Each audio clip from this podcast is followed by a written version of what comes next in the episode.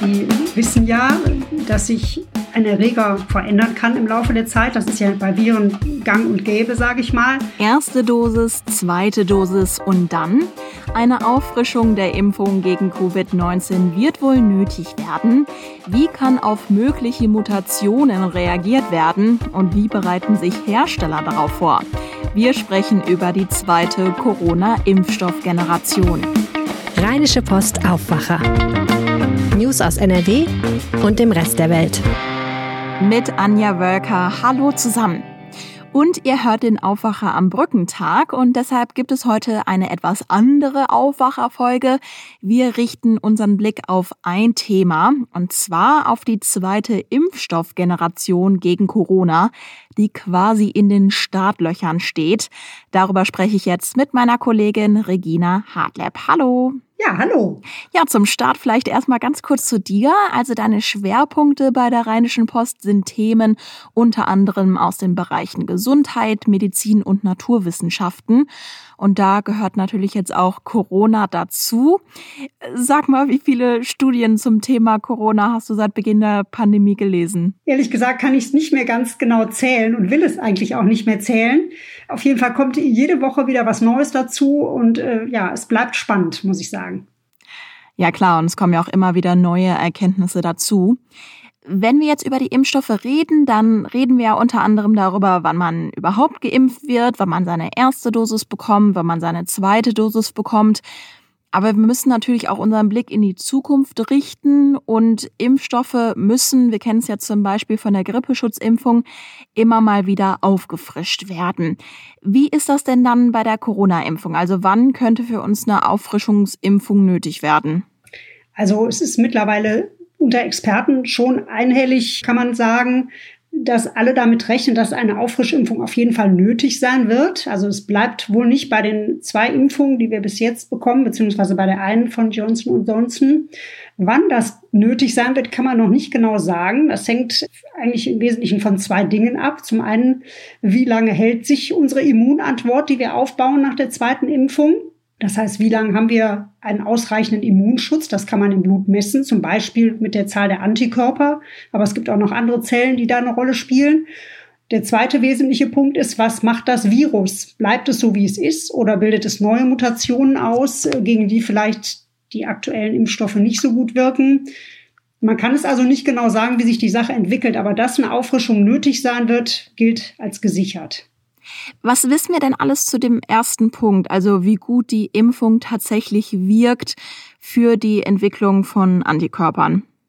Also nach aktuellem Stand kann man sagen, dass alle vier Impfstoffe, die derzeit in der EU zugelassen sind, das Allerwichtigste erreichen, nämlich den schweren Verlauf einer Covid-19-Erkrankung zu verhindern. Das schaffen also alle Impfstoffe sehr erfolgreich.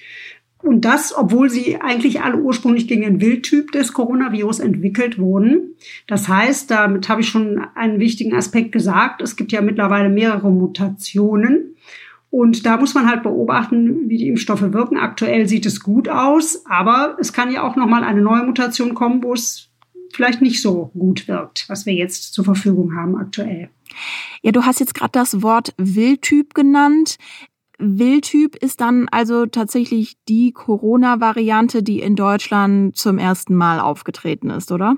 Ja, man kann das jetzt so grob sagen. Also es hat ja schon mehr Mutationen gegeben als die vier, die jetzt bekannt geworden sind. Es hat zigtausende Mutationen, hat dieses Virus schon durchlaufen. Aber man kann jetzt im Vergleich zu der, ich sag mal, sprechen wir ja von der englischen Mutation, der südafrikanischen, im Vergleich dazu kann man jetzt schon von einem Urtyp sprechen, gegen die diese Impfstoffe entwickelt worden sind.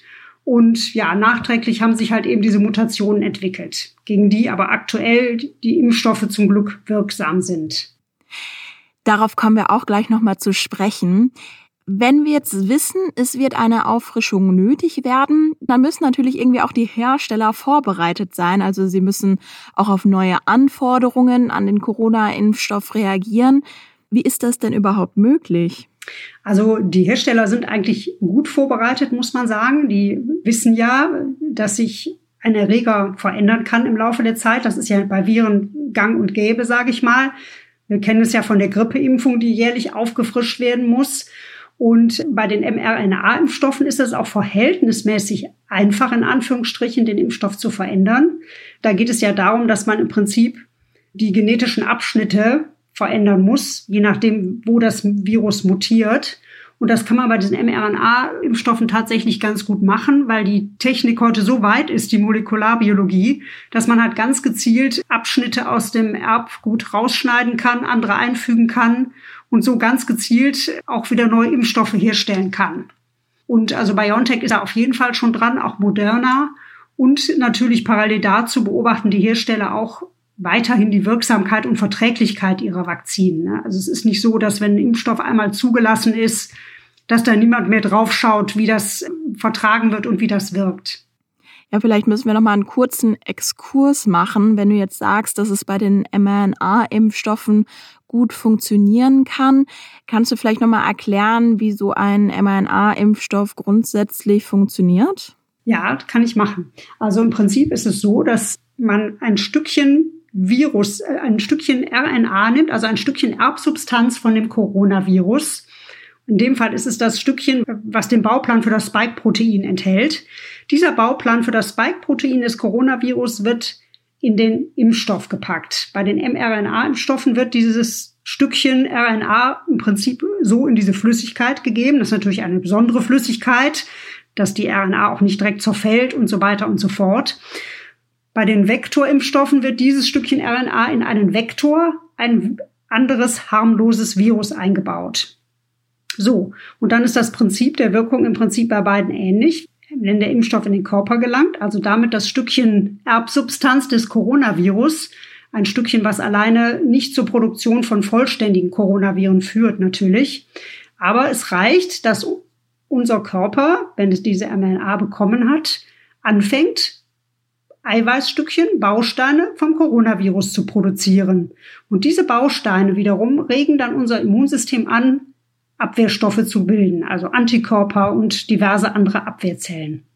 Sodass, wenn dann eines Tages tatsächlich vielleicht ein richtiges, komplettes Coronavirus uns infiziert, unser Körper schon gewappnet ist und die Immunantwort sofort reagieren kann auf die fremden Antigene, die eingedrungen sind. Also in der Corona-Pandemie lastet natürlich irgendwie so ein gewisser Zeitdruck auf uns, beziehungsweise die Wissenschaftler haben sich natürlich sehr darum bemüht, so schnell wie möglich einen Corona-Impfstoff zu entwickeln, was ja auch ein absoluter Erfolg war. Wie lange dauert es denn dann jetzt, so einen Impfstoff anzupassen und also einen Impfstoff der zweiten Generation zu entwickeln? Also bei den mRNA-Impfstoffen hat zumindest BioNTech-Chef äh, Sahin angekündigt, dass er so mit einem Zeitraum von ungefähr sechs Wochen plant, um neue Anpassungen vornehmen zu können. Das ist, wie gesagt, der Tatsache geschuldet, dass diese mRNA-Impfstoffe tatsächlich im Vergleich zur herkömmlichen relativ äh, gut herstellbar sind. Bei den ähm, Impfstoffen, die auf dem Vektorprinzip beruhen, also zum Beispiel von AstraZeneca oder Johnson Johnson, wird es etwas länger dauern, weil man da vorher erst diese Trägerviren anzüchten muss, in die dann die RNA vom Coronavirus ja erst eingebaut wird. Kann man sich vorstellen, ist ein etwas aufwendigerer Prozess, muss man mindestens ein halbes Jahr bis acht Monate rechnen. Mindestens. Wenn so ein Corona-Impfstoff entwickelt worden ist, dann folgt darauf natürlich der Zulassungsprozess, also die Empfehlung der Europäischen Arzneimittelbehörde EMA beispielsweise und die EU-Kommission muss ja dann auch nochmal grünes Licht geben. Muss dieser Prozess dann auch komplett nochmal durchlaufen werden für jede Anpassung des Impfstoffes? Also im Prinzip muss natürlich der Zulassungsprozess durchlaufen werden, aber die EU hat tatsächlich schon gehandelt und äh, die Kommission hat äh, schon frühzeitig reagiert und bereitet sich auch darauf vor, dass eben neue Impfstoffe nötig sein werden. Und man hat also schon sich geeinigt, dass auf jeden Fall in Zukunft ein relativ kleiner Datensatz reicht, um dann ähm, die Zulassung erneut auszusprechen für einen modifizierten Impfstoff. Also das äh, klingt so, als ob das tatsächlich zügig und unkompliziert laufen würde. Aber natürlich schauen Sie sich dann nochmal die neuen Daten an, ist klar. Aber wie gesagt, es ist jetzt nicht mehr nötig, äh, riesige neue klinische Studien oder so aufzulegen vorher. Also wenn ich es richtig verstehe, das liegt wahrscheinlich dann auch daran, dass die Basis in gewisser Weise schon vorhanden ist, oder? Genau, die Basis ist da und es würde ja dann gesetzt den Fall, es gibt eine Mutation, wo man weiß, aha, die wird von einem anderen Stückchen Erbgut verursacht, dann würde man ja eigentlich nur dieses Stückchen Erbgut gezielt neu in den Impfstoff einsetzen, vielleicht anstelle des anderen. So, da müsste man sich ja nur darauf die Daten bezogen angucken. Also es ist da nicht davon auszugehen, dass das irgendwas an der Verträglichkeit oder ändern würde. Deshalb reicht dann ein etwas abgespeckter Datensatz aus. Jetzt wollen wir noch mal auf die Mutationen zurückkommen. Du hattest es ja schon zu Beginn angerissen. Inwiefern wirken denn die verfügbaren Impfstoffe gegen die aktuell verbreiteten Mutationen? Also gegen die äh, britische Variante, die ja auch hier in Deutschland mittlerweile zu über 90 Prozent dominiert, wirken die alle gut. Da braucht man sich keine Sorgen machen. Etwas anders sieht's aus bei der, dieser südafrikanischen Variante und auch der brasilianischen, wobei es dazu auch hierzulande insgesamt wenig Daten gibt, weil die Gott sei Dank hier gar nicht sehr viel aufgetreten ist. Auch dagegen helfen die Impfstoffe ganz sicher gegen den schweren Verlauf. Da gibt es auch zum Teil widersprüchliche äh, Studien zu, äh, die sich, ja, wie gesagt, widersprechen. Die Impfstoffe wirken, aber es gibt Hinweise auf eine etwas eingeschränkte Wirksamkeit, weil diese afrikanische und die brasilianische Mutation, die haben tatsächlich zwei etwas unschöne Eigenschaften. Das nennt man sogenannte Fluchtmutationen. Das heißt, die haben es tatsächlich im Labor geschafft, der Antikörperantwort ein Stückchen zu entgehen. Also die fliegen so ein bisschen unterm Radar. Die Impfstoffe, wie gesagt, wirken, weil sie eine breite Immunantwort anregen und sich nicht nur auf einen bestimmten Antikörpertyp spezialisieren aber es ist eine etwas eingeschränkte Wirkung möglich. Was die indische Variante angeht, die jetzt relativ neu aufgetreten ist und in Indien ja schlimm grassiert, kann ich beruhigen. Da zeigen also die ersten Daten, dass es eigentlich keinen Anlass gibt, Sorge zu haben, dass die nicht wirken, die Impfstoffe. Also da gibt es keine substanzielle Beeinträchtigung in der Wirksamkeit, zumindest nach ersten Studien. Äh, auch da gibt es natürlich noch nicht allzu viele Daten, aber die machen auf jeden Fall Hoffnung, die Daten, die es gibt. Wenn wir jetzt versuchen, ein Fazit zu ziehen, dann habe ich irgendwie nach unserem Gespräch den Eindruck, dass man, wenn man auf die Weiterentwicklung der Impfstoffe schaut, ja, man relativ optimistisch sein kann. Also, weil die Anpassungen eben in einem gewissen Zeitrahmen stattfinden kann und die Hersteller auch offenbar vorbereitet sind. Kannst du dieses positive Gefühl, was ich jetzt habe, bestätigen oder hast du da ein anderes Gefühl? Nee, auf jeden Fall. Also erstmal finde ich, kann man nicht oft genug sagen, dass es großartig ist, dass wir innerhalb von einem Jahr überhaupt einen Impfstoff gegen dieses Virus auf der Welt haben, den die ganze Welt jetzt zur Verfügung hat. Das kann man also nicht oft genug sagen, was das für eine wissenschaftliche Leistung ist. Dann muss man ganz klar beruhigen, gegen die aktuellen Mutationen wirken die aktuellen Impfstoffe. Es gibt also auch keinen Grund, Angst zu haben vor den Mutationen, die im Moment im Umlauf sind. Und der dritte wichtige Punkt, der positiv stimmt, ja, die Hersteller sind vorbereitet, ja, auch die EU ist vorbereitet.